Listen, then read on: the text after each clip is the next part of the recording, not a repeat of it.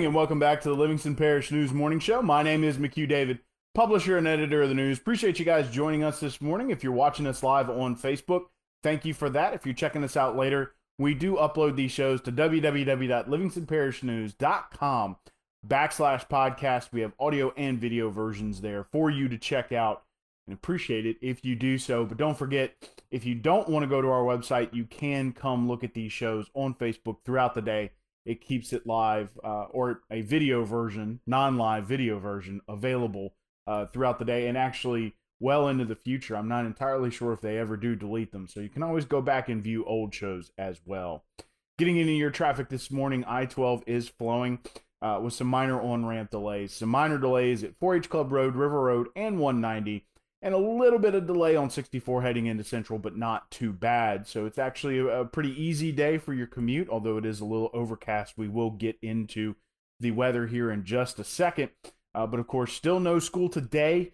Uh, we will get an announcement about whether or not they will return on Wednesday. We'll talk about that in a minute as well. But a pretty good commute for you this morning. Good morning, Mr. JT. Thank you for joining us. It's currently 78 degrees, kind of a warm morning, even though it is overcast. 90 degrees, your high today, 76 your overnight low. Looking at a 50% chance of rain starting at 11 a.m. Didn't quite get those late night showers uh, that we had expected last night. Uh, some people got may have gotten a little drizzle here and there, uh, but wasn't too bad. Of course, we'll talk about Marco here in just a second. But again, a 50% chance of rain starting at about 11 a.m. with some of those remnants of Marco. It is still a very uh, large low pressure storm. Uh, so you still might get some rain today. Uh, and of course, we'll be talking about Laura in a second. But let's talk about Marco. Marco kind of pulled a Barry on us. He ran into a lot of shear, a lot of dry air uh, as he moved north through the Gulf and got close to the Louisiana coast. Uh, it ate up a lot of that moisture, just like what happened with Barry, except in this time, kind of a little bit more of extreme example. N- not nearly as much rain as we as, as we had expected, uh, and then of course Marco took a huge turn to the left or to the west, uh, and is now hovering over the coast. They don't expect him to intensify or the storm to intensify anymore, but there will be some bands coming through the area, and we will get some rain today. At least it's expected that we'll get some rain. All eyes have now turned to Laura, which is now pulling into the Gulf. Uh, it is better organized than Marco and is expected to stay better organized than Marco and graduate to a hurricane sometime early this morning. As of the 4 a.m. update, uh, it had become more organized, and they were expecting by 10 a.m. that it would be a hurricane. Now, because Marco hit a lot of that shear, ate up a lot of that dry air. If no more comes in, they're saying that there's a, a, very good possibility that Laura could intensify to a category three, possibly even a category four storm. So we're going to be keeping a close eye on Laura. Going to be moving through the Gulf all day today. Uh, expected to make some kind of landfall on Wednesday. Now the current path takes it takes the eye wall nearest to Lake Charles. Now we all know, uh, having lived here, usually the eastern uh, eye side of the eye wall is the one that gets a lot of that rain as it pulls through.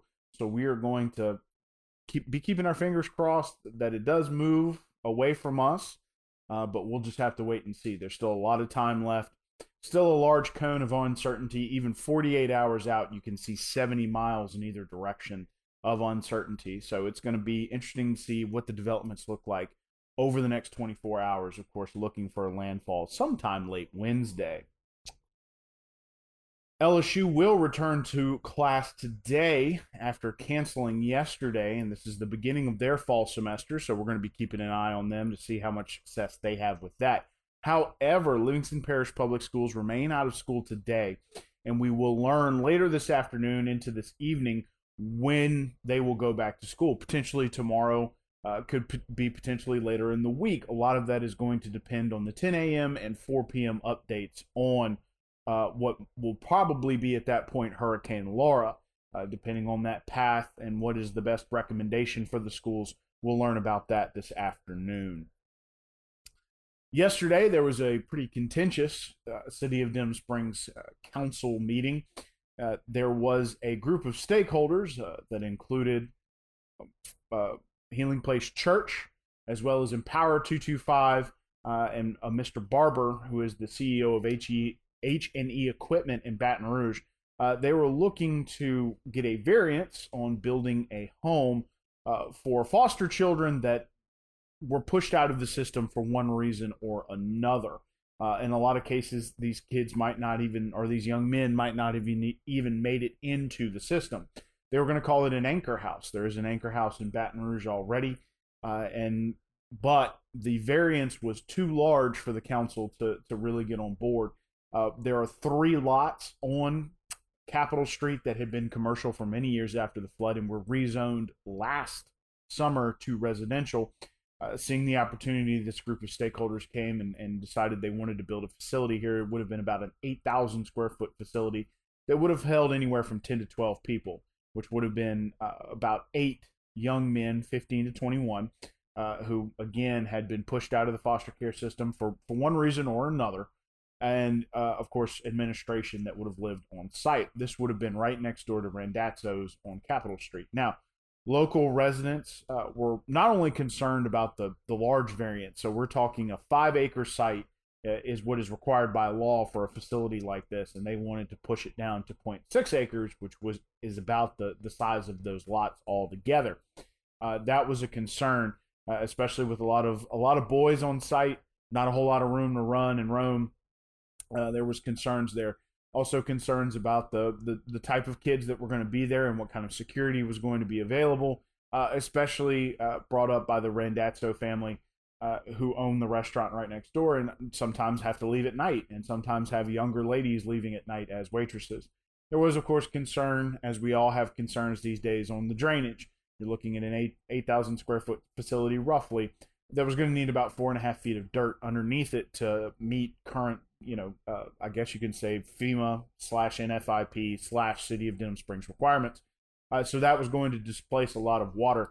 Uh, one of the things that the folks from Randazzo said is, um, you know, if you push water in into our building or on onto our building, what are you going to do for us? Of course, the the homes next door would have even more difficulty, as at least Randazzo's is raised off the ground.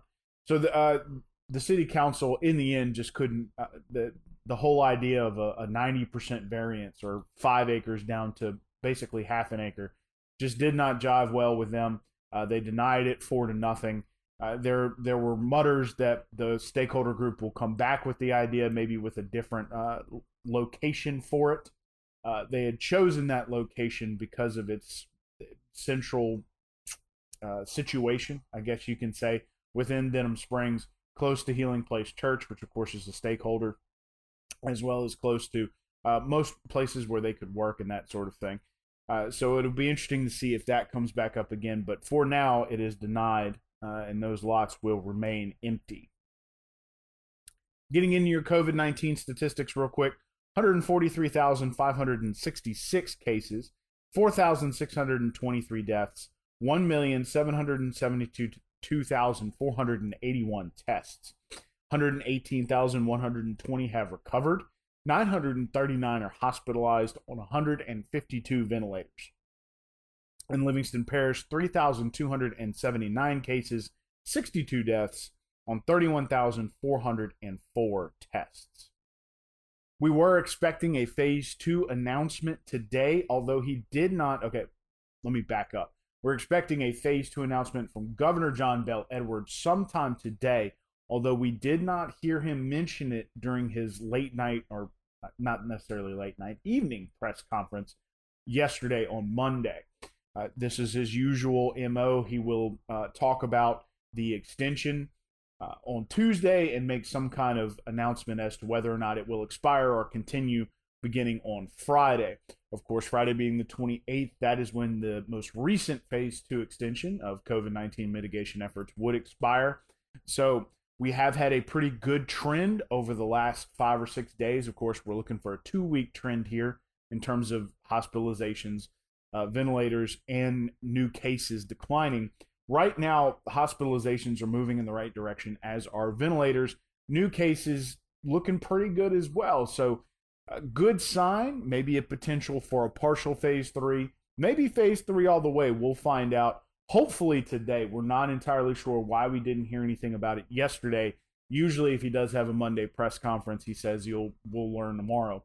Uh, because of the Hurricane Marco and Laura situation, it may be put out as a press release, and then he'll mention or talk about it later on in the evening at 6 p.m.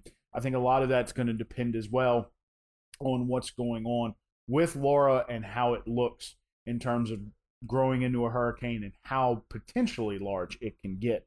But do expect some sort of announcement today on what's going to happen with this most recent phase two extension, which is set to expire on Friday. Getting into your mitigation efforts real quick wear a mask in public. It is a mandate. Wash your hands for 20 seconds or more with soap and water. Six feet or more of distance between yourself and others in public. Control your cough or sneezing with an elbow or a tissue, preferably your own elbow. Uh, don't touch your face, my favorite one. 25 or less to a gathering, preferably less.